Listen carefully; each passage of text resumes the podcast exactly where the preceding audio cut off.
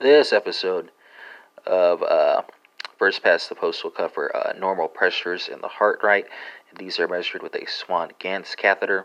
Normal pressures in the right ventricle will be below 25 for your systolic pressure and below 5 for your diastolic pressure, if I'm not mistaken.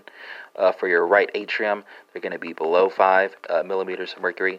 For your aorta, the aorta that leads from the left ventricle, right, that's going to be below 130 milligrams of mercury for the 130 over 90, right?